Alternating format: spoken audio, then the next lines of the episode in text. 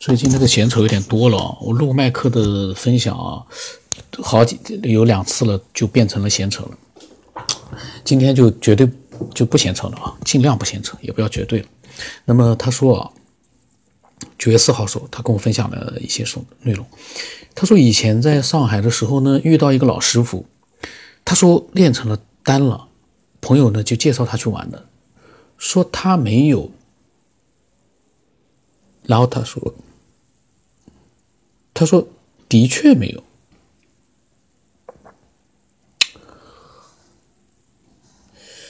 可能我估计麦克啊在上班的时候匆匆忙忙打的字，所以呢，嗯，没有写的很清楚。但是呢，大概是意思就是说啊，那个老师傅啊说呢自己练成丹了，但是呢，麦克没有练成丹。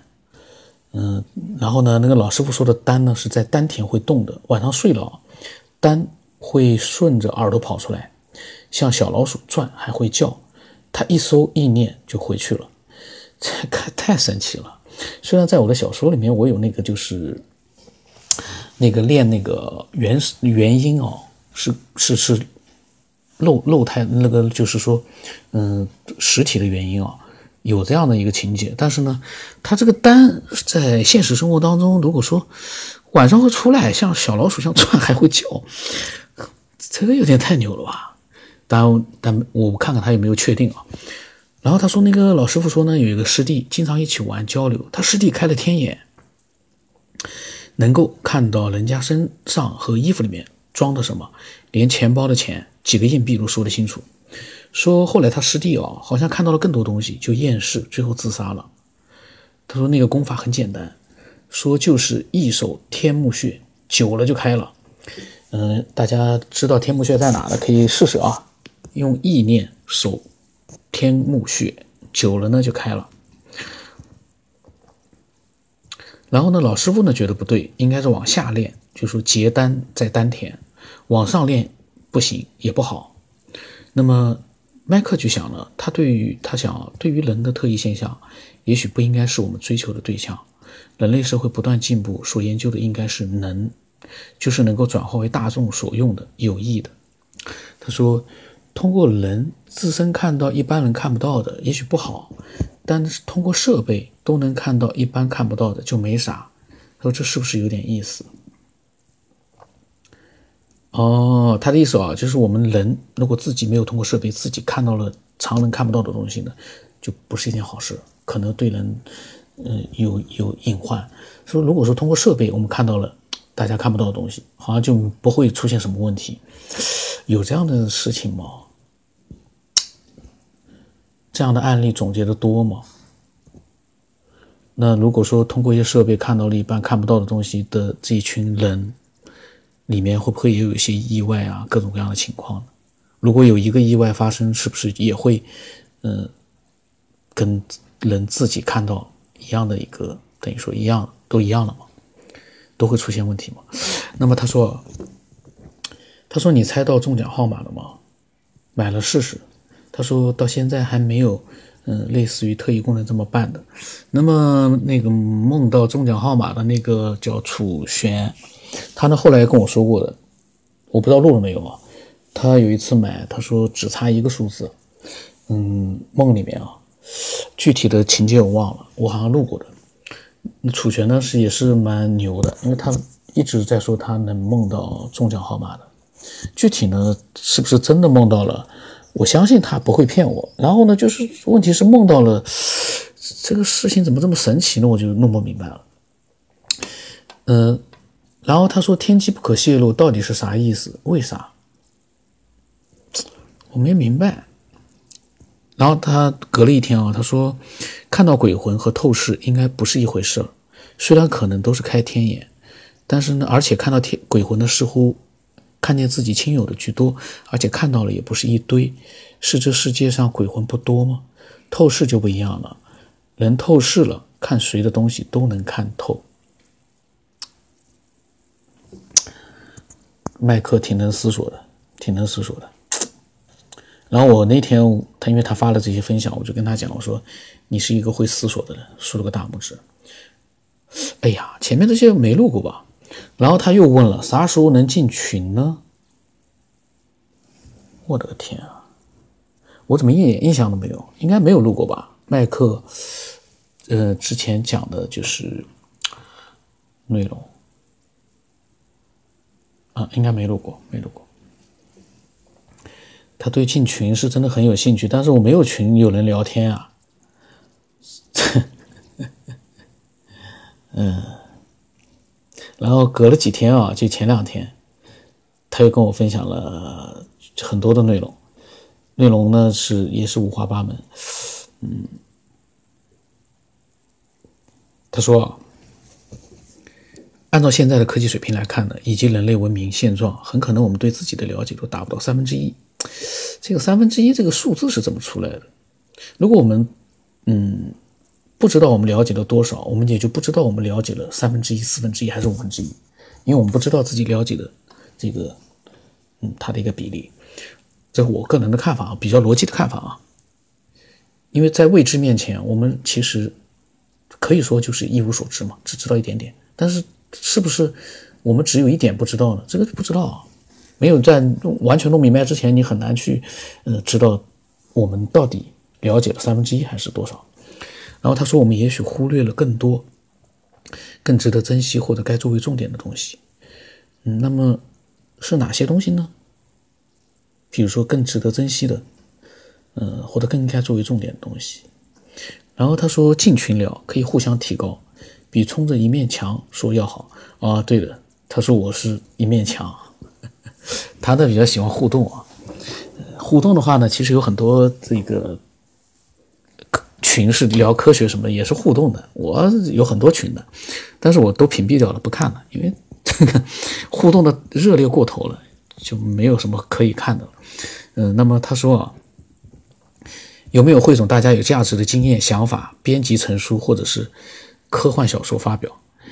哎呀，他看来他听我的节目听的不多呀。我那个科幻小说介绍过几次了，但是那个呢是我在录节目之前我就开始写了，零几年时候就开始写，只不过中间的一段过程呢，在忙别的事情我断掉了，没有发表，传上去了，但是呢也没什么人看啊。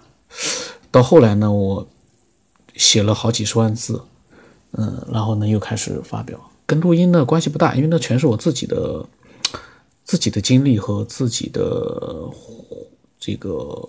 虚构的一个世界，然后呢，那个所谓的大家有价值想法的那些都在录音节目里面，有一些呢是放在了公众号里面。嗯，他说编辑成书呢，我其实我觉得，目前我们大家虽然分享的都是自己的思索，但是这个价值，大家可以想想看，我们了解这个世界了吗？我们我们这些一千多期的节目，对了解世界。呃，是不是有了一些更多的一些推进呢？其实并没有，但是呢，我们让这个，嗯，我们有了一个可能，就我一直想说明一下，就是我们有一个可能，通过我们的这样的一些分享和思索，我们能够对这个世界的一些我们想弄明白的，比如说文明的起源，我们人的一个起源，包括我们人的一个未来的一个就是。状态，我们会不会有一个自己的一个思索上的一个推进？实际上的一些具体研究造成的推进，那个我们做不到，那个我们不用去幻想，因为那个具体的研究不是我们来做的。但是我们能不能在思索上能够更推进一步？可是从目前，嗯，一千多期节目来讲，我个人觉得啊，我们还处于一个萌芽期，所以，所以不是因为。看上去有一千多期节目，有很多人分享了，里面就有多少，呃，就开始考虑哟有价值啊，我们发发表啊，听节目就够了。变成书之后，你未必去看，就这些内容啊，如果不是我录的话，说句实话，你未必去看了，因为我录我会把它变得好像有点不一样了。但如果说光是看文字的话，把它汇集在一本书里面。有很多内容是大同小异，我不知道大家有没有理解我所说的这个意思啊？我们有一个很好的一个目标，但是呢，目前所做到的只是微不足道的一个萌芽状态。那么这是我的想法。那么他说，或者与相关的单位如科学院或者生命科学研究等部门交流发表。他呢，考虑的问题还挺多的。我倒觉得啊，发表成论文了，发表成怎么样的东西了，嗯，其实又怎么样呢？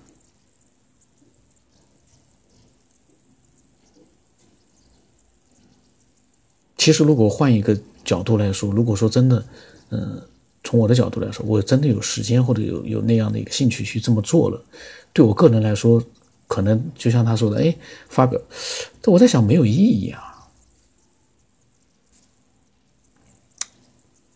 因为这样的一个研，我们现在所做的其实不是一个，嗯，研究，我们其实所做的就是一个思索呀，就是用我们的脑子来思索一些东西。然后呢，不断的扩大我们思索的人群，通过一个人群的扩大，来看看能不能得到一些有价值的东西。现在所有的分享都有它的价值，但是从某种角度上来说，就像我刚才之前所讲的，我们不要人为的去扩大录音内容里面的每个人分享那些内容的它的一个。就是说，嗯，在大家嘴里面所说的普遍意义上的那样的一个价值，其实未必。我的刚才所说的一个萌芽，我觉得是最合适的一个现状，就是靠嗯节目引发了你的分享热情，然后呢，你分享了一些你的临时的一些想法，或者说是一些嗯。像老教授、老教师，他呢是自己研究了几十年的想法，嗯，那个呢是确实是长时间的研究带来了很多的一些内容，但是大家可以发现，就是我们这样的一个节目，大多数的听众虽然说这听众群已经不大了，但是里面还有一大堆是听听热闹就可以了，真正的思索者其实比例也不高的。所以呢，麦克呢是一个非常有思索能力的人，但是呢，他分享了之后呢，他首先想到的就是，这是，嗯，去交流，或者是把它写成编辑成书，嗯，他是一个非常正统的这样的一个思路，然后呢，也在做着一些，嗯，对科学相关的一些他自己感兴趣的一些方面的一些，呃，思索。非常好，他说这么多人的分享是一笔可观的精神财富，这个是绝对没错的。这个节目在网络里面有着巨大的这个，对每一个分享者来说都是一个他曾经代表他曾经做过的一些思索。嗯，就是说这些分享代表着我们每一个分享者曾经做过的那些思索，已经把它留下来了。但是你说是一个精神财富，我倒也觉得不是。一旦把“财富”两个字放上去之后，我就觉得好像也没有什么财富，精神上的财富。因为这所有的这些节目啊，真正的有价值的内容，一千多期里面，可能真正的汇总起来有价值的内容，也就可能也就那么二十期、三十期。被我的大量的闲言碎语，就像现在这个，但是你说我现在说的是闲言碎语，我也讲了很多自己的，从我的比较呃这个第三方的角度，我去讲了我的一些想法，因为我不希望我的听众啊，把这个节目就给变味了，是为了什么去分享，或者说是把这个分享，我们像其他的一些嗯。